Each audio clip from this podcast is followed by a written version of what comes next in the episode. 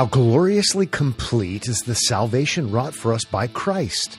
Christ paid the penalty and he merited the reward. So says J. Gresham Machen.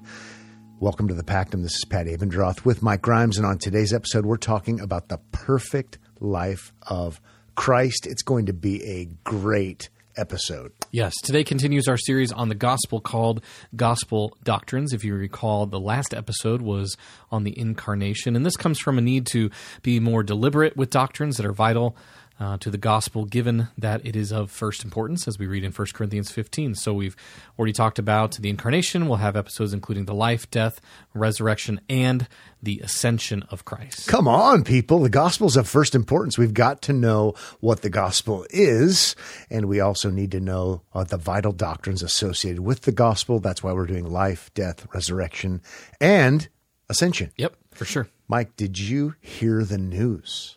No, I haven't. The, What's, news, the news? is, according to one Pactum listener, and I double checked. Not that I didn't, not that I don't trust Pactum listeners, but I did fire up the Google machine and I did check top 10 words from Merriam Webster for 2023. Yeah. Guess what made the top 10 on the top 10 list of words?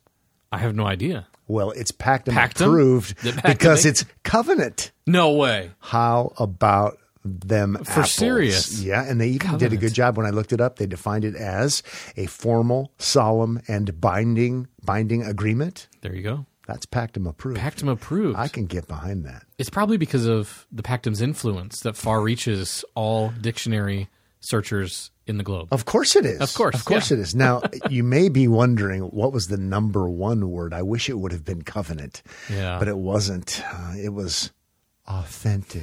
Oh no! It's not Oh, quite. no. It's not quite journey. Oh but no! Authentic. Authentic. Well, thank you for listening today to a very authentic, Authentic episode. episode. We think our listeners are authentic, and we would like to be authentic. Oh, too. Authentic was everything there for a while in the evangelical googly garb. Man, Isn't it interesting how great words somehow have to become sort of outlawed in our vernacular because we're just that way? yeah, right. Oh, I, I, you know, I on Sunday mornings, so many times I want to say it is our great privilege to gather, blah blah blah, and I've I've nixed it. I don't say privilege anymore. privilege, yeah. it, will come back, but for the Sure. time being, let's get into our authentic discussion with our Authentic authentic dis- listeners. between your two very authentic guests, Yeah. as we talk about matters relating to the pactum, to covenant. But actually, today we're talking about gospel doctrines, and we're focusing on the life of Christ. right. Yep, that's right. Okay. So, why are we keeping the list? We'll, we'll start off with some of our questions that we've got here. The first one why are we keeping the list so short when it comes to the vital Christian doctrines? Yeah, so the list is short. We're keeping it lean, not because we are at this point in time. Not at all. so, why are we keeping the list short? We're talking about life, death, resurrection, ascension. We included one on incarnation because Right, right. we're not Grinches and we're recording this in December, so we thought it'd be good to do that. Joking aside, it's actually vital. We can't have the Mm-hmm. life of Christ without- without the incarnation. Right. But having said that, we want to keep it lean because sometimes people, you know, we ask someone what the gospel is, and somehow the gospel is everything that's important. And that's not quite right. It's it's a first importance, Mm. first but importance, the right, gospel yeah. is not everything that is important. Right, right. So it, the fruit of the gospel is important. Yes, Uh, yep. What happens as a result of the gospel is important. Uh, the way we respond to the gospel with faith, um, uh, it, that's that's important. Yes, yeah. But those things aren't the gospel. The Right. gospel is the good news about Jesus and his work. Hmm, So that's what the gospel is. It is the the good news about Jesus, the good news about what Jesus did and what Jesus accomplishes for sinners like us. Hmm, yeah. So we want to be very deliberate um, on that, and we want to elaborate on things that would, would relate to that, Hmm. keeping it lean. I may have mentioned this on a previous episode. I don't remember. My mind is a blur, but. Uh, I, I sat in that class with R.C. Sproul, and he had us go around the Oh, room yeah, and yeah, you say we had yeah. to say what the gospel is, and there were all kinds of different Oh, answers sure. to the question. I went for the lean version. Um, I probably wouldn't have not very many years before that, but Hmm.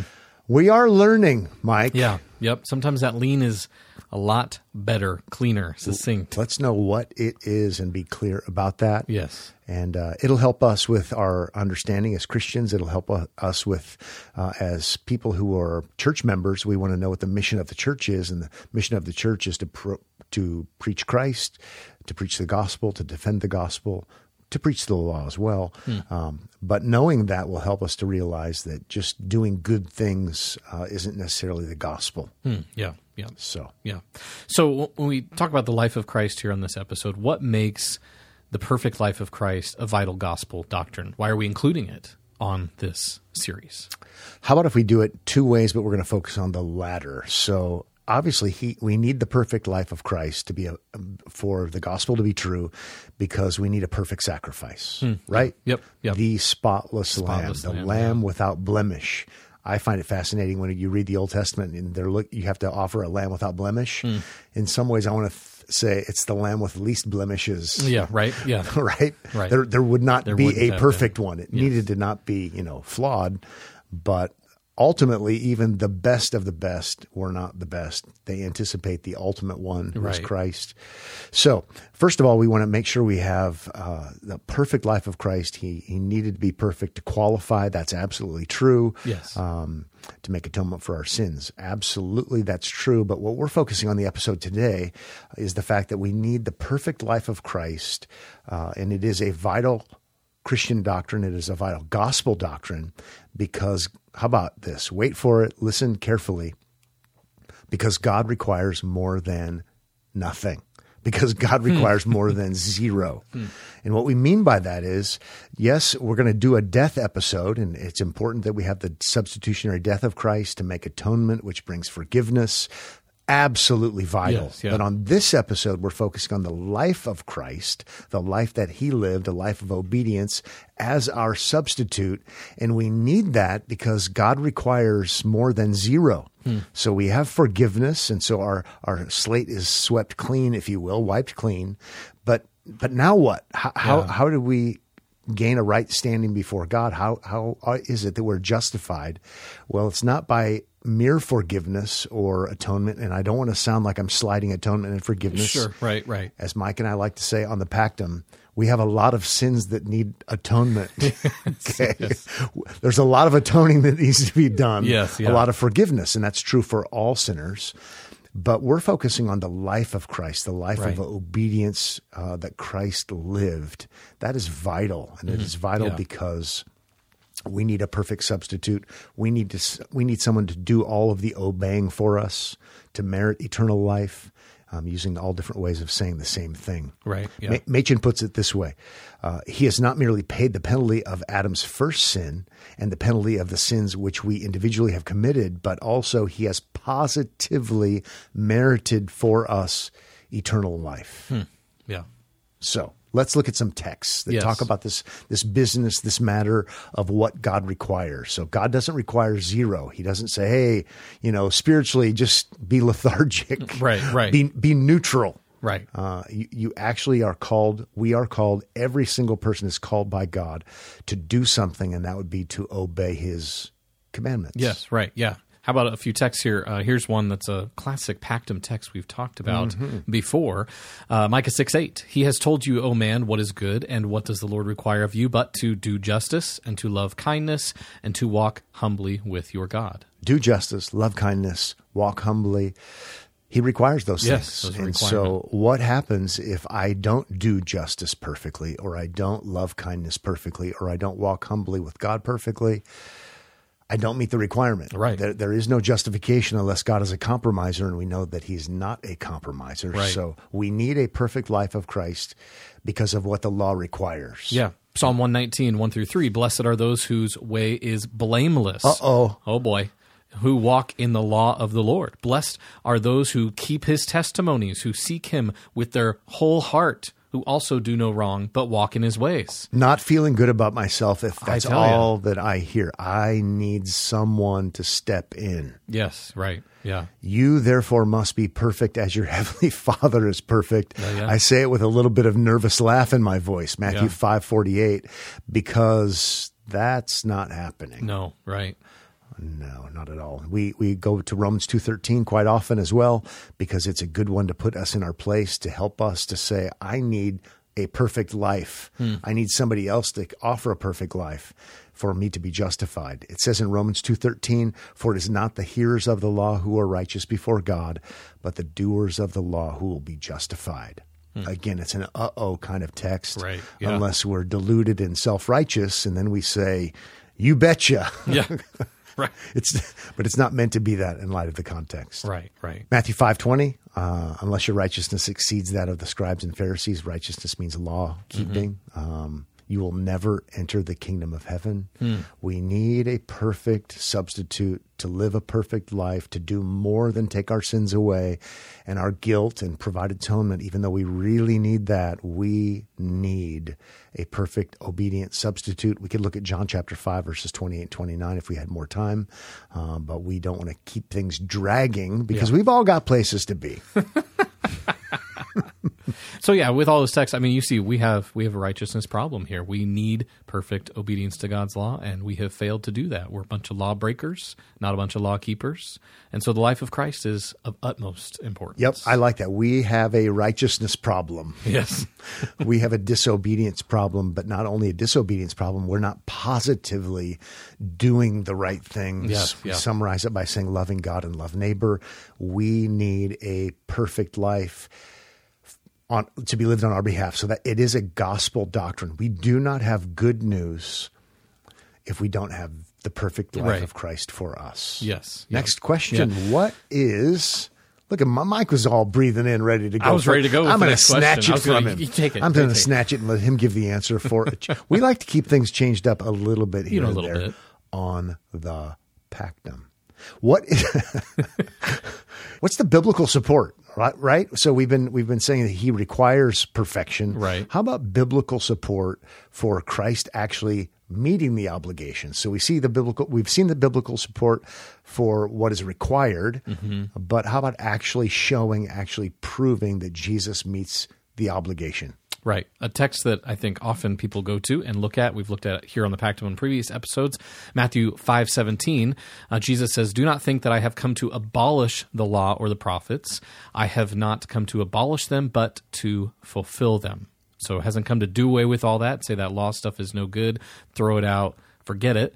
Uh, but he's come to do them, to fulfill them for us on Yep. our behalf as Absolutely. our substitute, even in his life of law keeping. Yep, he fulfills all of it, which would include the obligations of the law. Right, So yeah. there's that. Speaking of, you were talking about on different episodes of the Pactum. Mike, did you realize this is episode 150? Oh, I didn't even realize it's Is there, 150. is there like a certain stone or a gem or What precious the metal? precious metal that is for I mean, I've never. 150? Yeah, I, I don't know what it is. I don't think anybody has a 150 year anniversary since a long, long time ago. Right, right. Since the fathers. so ha- 150. happy anniversary. Happy we made it to 150. That's good. Maybe 200 we'll do something special. There you go. But in the meantime, Yes. First John chapter 2 verse 1. If you don't know this passage, you should know this passage, but having said that, I think I used to know it without knowing it. Uh, sure. Because when you think about it in Pactum-esque terms, because did you know Merriam-Webster has as a top 10 word Covenant. covenant? Yeah. Okay. First John 2 1. My little children, I am writing these things to you so that you may not sin. Hmm. Even First John defines in chapter 3 sin is lawlessness. Yes, so, right, yeah. so he's saying, don't violate the law, don't sin. But if anyone does sin, and if anyone does break the law, we have an advocate with the Father, Jesus Christ, the righteous. In other Hmm. yeah. words, the law keeper, because that's what that word means. Probably say more about that later. But oh, hallelujah. Yeah. That's, Love- a I word, love that's a word I don't say very often. Hallelujah. I mean, it's true though. First John two one. That's that's good. How is right? Because we're we're going to sin, so now we have a, a breach in the perfect relationship, if you will. Um, and it appears that way anyway. So how do we solve the problem? Well, we solve the problem through substitution. It's another, and he's not just any old another. Yeah, right. To use bad English, Yeah. the substitute, the advocate that we have is the righteous. Hmm. So he has obeyed and kept the law on our behalf. And so, what's that look like, Pactum listeners? That looks like he in our place can, can can be there as the advocate, as the mediator, and say, "Mike Grimes, yeah, he is. He's he's definitely a sinner. Yeah, for sure, most definitely. but I claim him as my own. Hmm. He's in Christ. He's united to be me by faith. And who am I? As if he needs to say, Right, but the right. reality, he needs to say it to us so we know the righteous, the perfect obeyer of God's law. Hmm. So he is actually the one who did Micah 6 8 Yes, right. Yeah, perfectly, personally, and perpetually on behalf of his people. That's awesome. yeah, absolutely. Yep. Amazing. Really, really fantastic. Hallelujah. Yes. Good pronunciation of every syllable there. I like that. Hey, it's radio. How about another text? Another Uh, text. Romans proven. 5. Yeah, Romans five eighteen says, Therefore, as one trespass led to condemnation for all men, so one act of righteousness, one act of law keeping, because that's what the word means. One act of righteousness leads to justification and life for all mm. for all men. Mm. For as by one man's disobedience the many were made sinners, so by the one man's obedience the many will be made righteous. Mm. So we are in a right standing before God based upon Jesus' work by his act of obedience. Right? Yep. Yep. So it is his obedience, it is his doing. That's what leads to our being declared righteous, made righteous in the eyes of God. Uh, and and if we you know if we read it in context, that's why we're justified by faith. Yeah. we're justified by faith. And so chapter five, verse one, we're justified by faith in Christ because of His obedience. Right. So keep the two together, and you'll be thinking the right way. Now, Mike, there is an objection. People say, "Well, that says one act." Right. What is that And one act? People Yeah. who don't like this doctrine of Christ's vicarious obedience on our behalf through his life, they say it says one act, and so we and we know that the one act uh, is referring to his death, and so the life really isn't that important. Hmm. Oh boy, Yeah. what, what, why why do people not like this doctrine? I- yeah, I am don't know. I'm getting ahead of a, uh, I'm getting Yeah. ahead, right. but yeah. We'll get there. just by way of pushback ever so quickly, I would say, well, in actuality, the one act is looking at, at the the whole the whole. Can we say kit and caboodle? What does that even mean? I don't know what it means, but I say it all the Okay, time. all right, It's- The- right. It's the whole ball of wax. Yeah, it's it's- it's his whole life. It's a package deal. Yeah, so everything that Jesus did, and by shorthand, Paul's saying it's one act. Yes, yeah. Uh, he's speaking holistically.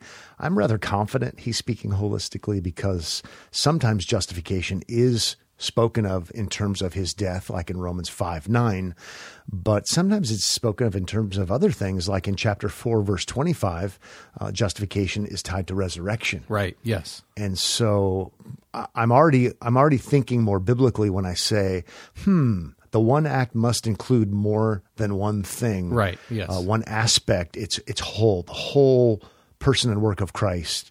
Um, it's that's what it's talking about. There. Yeah. For So, sure.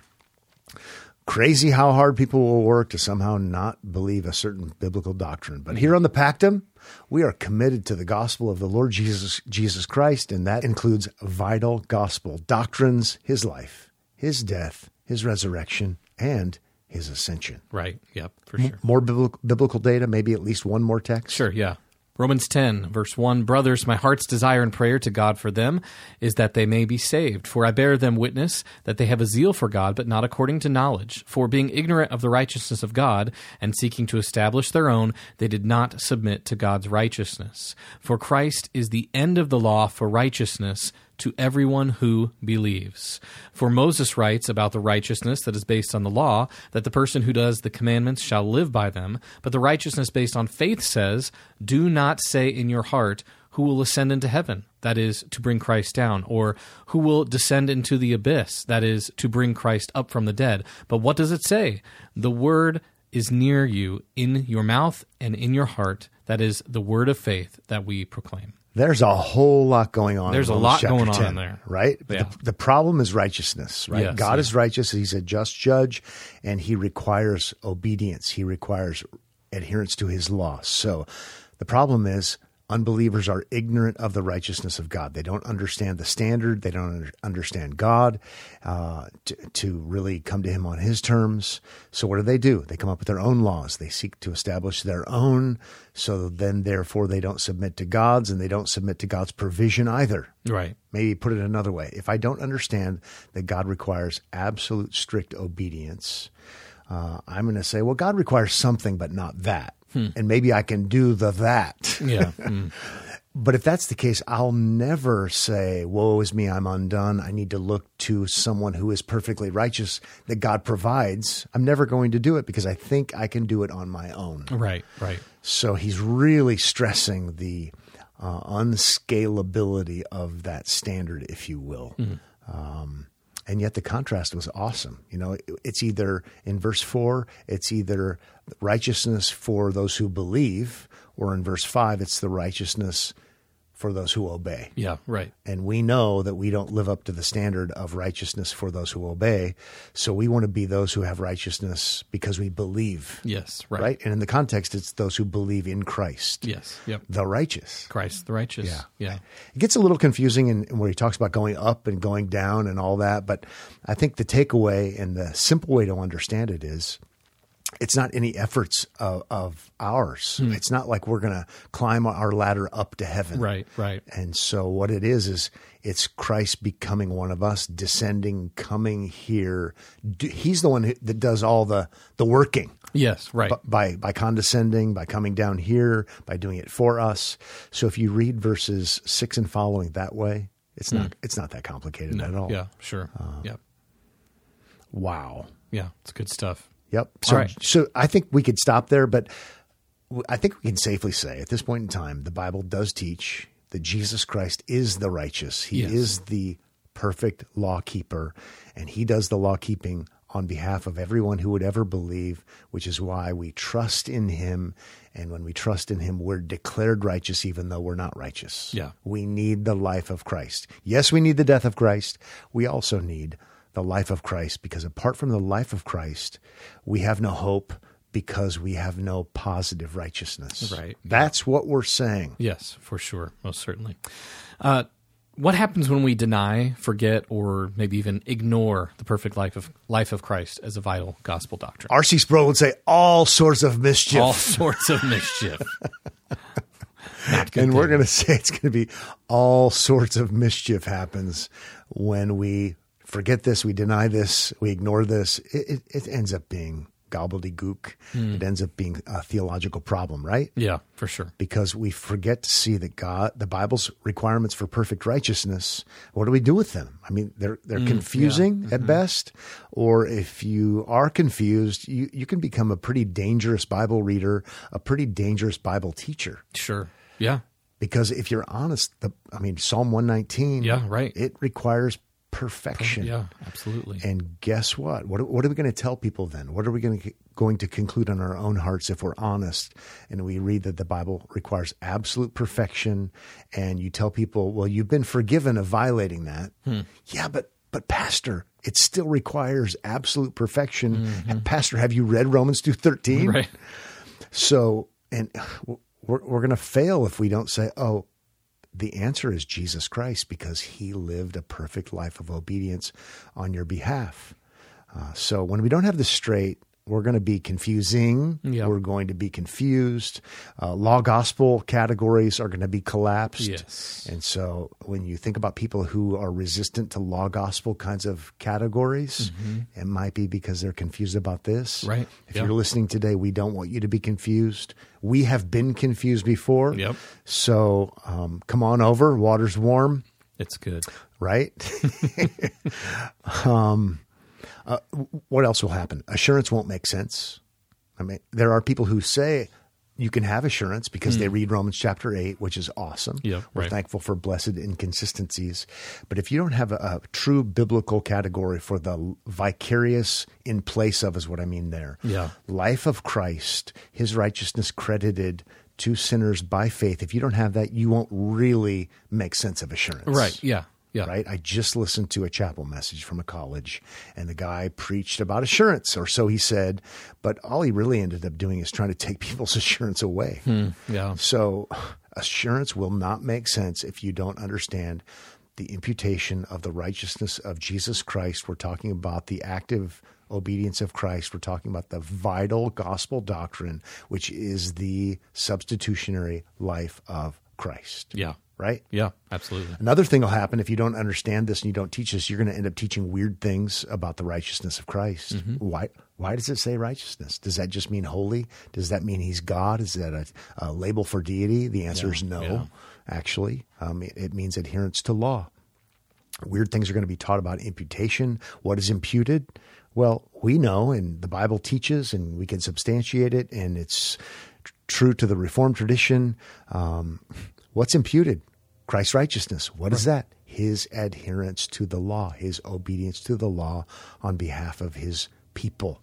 Not only that, the other bad thing that's going to happen, and then we'll move on because Mike's giving me the look like, hey, pal, don't do this forever. But with all sorts of mischief, Mike. Yeah, it's But all sorts. Another mischief. sort of mischief that will result if we don't have this straight and we don't have it sorted out is that the gospel, yes, the gospel is going to be missing a vital aspect. Right. Yeah. If we say the gospel is the only true aspect of the gospel is the death of Christ, that's not, simply not true. And you say, "Oh yeah, but it's death, death and resurrection." Okay, good. We're we're getting better. Right, right. But what happened to the ascension? Oh, that'll be in a couple episodes. Yeah. but not only that, what happened to the life? You're missing something. You're missing Yeah. something vital. And God doesn't require that everyone's forgiven and now gets a mulligan, like Rick Warren says. It's not a do over. It's not Yeah, a not a start over. No, we have the life of Christ given to us, a life of obedience, so that the perfect obligation of righteousness is met by another. It's how we can have justification, sola fide, by faith alone in the finished work of Christ alone, right? Mm, yep. Yep. Whew, this is exciting. It is good stuff. Man. So why in the world would why would anyone and who would oppose this? Oh, are we going to talk about that?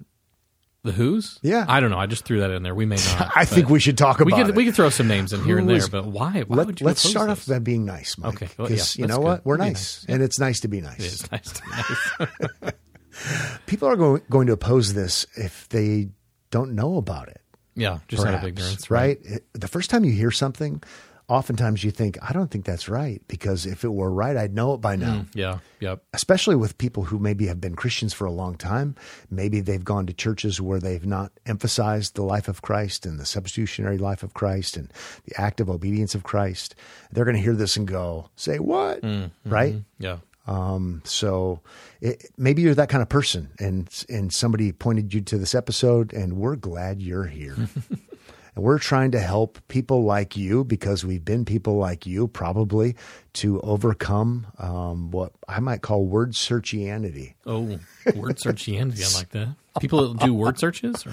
Word searches are good, but you know, Christianity is based upon more than simple word searches, right? So we might be saying, yeah, this is all about the active obedience of Christ, but that's just a theological label uh, to kind of capture the things we've been talking about from biblical texts. So it's it's important that we have biblical texts, but we have to put them in certain categories. The Bible's not uh, theological alphabet soup. Uh, it, it actually fits together logically, coherently. It's meant to by God to do that. So I think some people would resist uh, what we're talking about because they just haven't heard about it before. yeah. I've ran into people like that. Um, first time I hear something, I think I don't know if that's right or not. Yeah. We want to be discerning. Yeah, we do. Maybe another reason why people would oppose the things we've been talking about would be because uh, they don't. Maybe they didn't do a word search in this case and look it up in a, in a dictionary. They don't know what righteousness is. Mm-hmm. It's amazing how many people I've met and have conversations with, or even preachers I've listened to, and they describe righteousness as something. you know, They either don't describe it, or it's something other than adherence to law. But that's what it means. It has to do with the legal obligations. We are obliged uh, to obey God's law, to love Him with heart, soul, mind, and strength, and to love our neighbor as ourselves. That's that's what it means to be righteous. Yeah. Jesus Christ, the righteous. Uh, unrighteous would be violation of God God's standards. Yeah. And so, just basic things like this, uh, for those of you who listen who are pastors, uh, we we would encourage you to work hard at explaining things to people. Right, And it doesn't have to be boring, and it doesn't have to be belabored, and you don't have to say, "Well, according to Bauer, Arndt, and Gingrich," and you don't have to give them all the Greek, you know, lexical things. But just know basic things like the word righteous is used a ton in the Bible or Right. some variation of it. That that's legal. Right. Um, Yeah. adherence to law. So if we don't know that, all the righteous da- data, if you will, we're we're going to have it not make sense, and it won't make sense why we need to have Jesus live the life of obedience to the law on our behalf. Yeah. So this is something even, you know, we can help people with these first categories of why anyone would oppose this. Yep. Because we can help people understand, we can help people under, know these things, understand what words mean. And so that's something we would want to do. We'd encourage pastors to do because it's just ignorance. And we're we're not in scolding mode at this point. No, no. we're not saying you're so dumb You're for not knowing this. right. No. No, but let's get good at making even maybe somewhat complex things simple. Right. Yeah. Another reason why people would oppose the reality of Christ's substitutionary life would be uh, they they just don't like justification by grace alone through faith alone in Christ alone. I mean, there are whole religious systems. Yes, there Rom- are. Roman Catholicism is that officially on the books, so it would make sense to me why they would resist this. It doesn't Right. make sense to me why Protestants would resist No, this. no. Um, because on the books, Protestants are supposed to affirm justification sola fide uh, through faith alone. So there's that. Maybe there's there are those Protestants though, like Roman Catholics, uh, who don't like the things we've been talking about because they're afraid that people won't behave. Yeah. I mean, Right. If we let the word out, If you really let let 'em know. Christ lived the perfect life that you could never live, and His perfect obedience is credited to you, so you will never be, in the eyes of God, more righteous than you are right now, because that's what justification entails. Right. Well. People like Richard Baxter will say we, we can't tell people that he did not like this doctrine. He was a, a foe, uh, no friend of this. He was a foe of this doctrine. He referred, he said, if this is true, essentially, I'm paraphrasing, then obedience by Christians would be needless. Yeah. And we would say, no, Cri- obedience comes because we're safe, we're in the family. Right. Yeah. We've had a faithful elder brother, if you will, think Hebrews chapter 2, who's earned our way into the family, if you will. Yeah. So, but but he's one who wouldn't like this doctrine, and it makes sense that he doesn't like assurance, and it makes sense that people who love them some Richard Baxter aren't probably very clear about assurance. Sure. Yeah. Isn't it interesting, Mike? Uh, and this is not an episode on assurance, but isn't it interesting that according to like Romans eight one, Romans five one, um, we we can have assurance at the beginning of our Christian life. Yes. Yep. We sure can. Just blows my Sure mind. can. Yeah. Maybe we can have more assurance later because we've seen the work of the Spirit Sure. in our life. Yeah. Um, but that's secondary. First and foremost, because of the finished work of Christ, his, his life, death, resurrection, and now his ascension, Yeah. we have, have, yeah. assurance. We have peace with God. We have no condemnation. I mean, Present possession. Yeah, that's what, and Romans 8 just goes on and on. Oh, yeah. Nothing can undo this, unstop this. Yeah. It's awesome. It's great. have I said hallelujah yet? You today? did earlier. You can say it again. You know, I don't, that's not a word I use very often because kind of like growing up and watching Christians and charismatics. Oh, yeah, and yeah, yeah. I'm like, they, they say words like that. And I'm like, I'm never going to say that. You're right? coming around. Like, like when people abbreviate PTL, praise the Lord. I think Oh. of the, like the PTL scandals okay. and Jim and Tammy Faye Bakker and all that stuff. I, I can't bring myself to write PTL. I don't. Yeah. No. But if you are a person who writes PTL, Good for you. we just praise the, we praise the Lord for the you. okay. Oh, uh, well, other people wouldn't like this because they really don't understand the humanity of Christ and why it's vital that we have the deity and humanity of Christ. That relates to episode 149. We talked about the incarnation. Uh, lots of Christians don't know why it's important that he be one of us. Sure. Yes. Yeah. So Hebrews chapter 2 talks about this. Yep. Yep. Um, F.F. Bruce, uh, the New Testament scholar who's in heaven now, he said, oh, back in the 1970s, that he thought this was something that, to quote him, this is a besetting heresy of evangelical Christians. And he's likening it to, uh, to Darby and his deviant Christology, which seemed to lack a robust um, doctrine of the humanity of Christ. But if you don't have a robust humanity of Christ view, uh, it won't make a lot of sense why he needs to obey the law on behalf of other human beings as a substitute. Right. Yeah. So there's that. I also I'm a little sympathetic too because for so long I think evangelicals were fighting they're fighting against theological liberals, theological Yeah, leftists right. who are anti supernaturalists. Yeah, right. So those folks are okay with the humanity of Christ. They just don't like the deity. The- yeah, right. And so you've got evangelicals needing to fight for the deity of Christ, and it's actually biblical and it's actually right. And not only that, we've got people like the Jehovah's Witnesses. Yeah. And so we have to know the right verses to go to when they come and knock on our door, all that stuff. And we've maybe fallen asleep at the wheel and we've forgotten about humanity. Hmm. Yeah. Both are right. I forgot who said it. Maybe you remember. Uh, when you think of his humanity, it's a good time to start thinking of his deity. And when you start thinking about his deity, you should be thinking of his humanity. Uh, I can't recall who said that, but I've heard that. Yes. Yeah. You could make something up. I could. I could. Sinclair Ferguson probably. I probably heard him say that, and that was true. And he said it with a great accent. I don't recall. Okay. But it is true. Uh, this question here, a little bit of pushback with this question. Uh, if the life of Christ is a vital gospel doctrine, then why is it not always mentioned in Scripture when the gospel is taught? So we don't always hear life, death, resurrection of Christ in Scripture. So why not? It's true. It's true, and that's because you know every text of Scripture doesn't say everything that's true.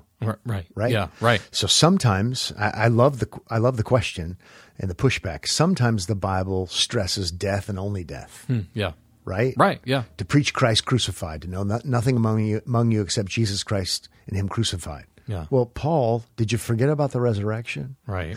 No. No, Um, there's that, and there's good reason why he's emphasizing what he's emphasizing. But let's use that just as an example. Uh, in another text, he's going to emphasize the resurrection, Yes, and how vital the resurrection is. And you, the death is meaningless without the life, Mm-hmm. and it's all meaningless without the virgin conception and incarnation and the hypostatic union. Man, it all goes. It all together. goes together. Right. It's all one Yes. thing. And sometimes one is emphasized over the other. Uh, and so I think it's good to just think in terms of the work of Christ Yes, is yeah. a whole, but we can take it apart, if you will, to look at different aspects. Hmm. And I, and I'm not going to be one who you know is going to think, oh no, you know, Mike Grimes preached a sermon and he forgot to talk about the active obedience of Christ. Right. Yeah. I don't want to be that guy. Yeah. But if it happens two weeks in a row, there's going to be a problem. I'll make some notes here. Hold on real quick. I can, We're going to overstate that, but yeah. hopefully you get the idea. So, Right. so don't become that person. Yeah. Um, yeah. Yeah. But at the same time, all, all of it's important. Yes. All of it is vital. And maybe to a fault, I want to emphasize the different aspects to help people um, Yeah. come along. Sure. So we'll wrap it up here with some resources we might recommend uh, on the life of Christ being a vital gospel doctrine. The first resource we would recommend uh, is out of this book, Covenant Theology. There is an appendix on. The I know that book. of- I know, you that, know book. that book. Yeah. I know that book. And not only that, I mean, it's fitting because Merriam-Webster, they, they, They- they, like covenant. Covenant. You know, I wonder if have been the maybe that's why. That's why the word so covenant so important in 2023. for the book. It's because of the book Covenant That's. Theology. Yeah. well, there is an appendix on the active obedience of Christ that you might find helpful. Yes, I think so you will. You can listen to Pactum episodes 23 and 24. Those are from the COVID Chronicles. The COVID Chronicles. My voice sounds a little weird, and uh, Mike and I aren't together. I we should MIA. we should have been together because you're the one that gave me COVID. well, I you know I do my best. so, so they are called Active Obedience One, Active Obedience Two. Yes. Yeah, we try to keep it simple, You not know. real creative. but you can listen to those. I think th- those are some of our more popular episodes in Yeah. Mm-hmm. the history of the Pactum. So you can check those out. Anything by you're going to find tons by R.C. Sproul. If you just do Google Google Google. Yep. search Sproul active obedience. Yeah, you'll find it's going to be there. He's going to be clear on we don't have the gospel if we don't have these things. Yep. Check out the confessions as well. There's a book by Brandon Crowe, I think is how you pronounce it, C R O W E, Mm-hmm. called "Why Did Jesus Live a Perfect Life?" Mm-hmm. Uh, I found that to be edifying and helpful. Uh, John Murray's book, Redemption Accomplished and Applied, also talks about the active obedience of Christ. Yep. And then we will link to an article by J. Gresham Machen called The Active Obedience of Christ. He kind of follows our style, There you go. right? Pretty Simple, straightforward. Straightforward. but I but I like that one. Yeah. We'll make sure to link to those resources in the show notes. We want to thank you for being a part of the Pactumverse. As always, you can find more information on the Pactum, find some resources on the Pactum.org. You can find us on X at the Pactum, Instagram at the Pactum Theology, and also you can email us connect at the Pactum.org. We'll see you next week on the Pactum.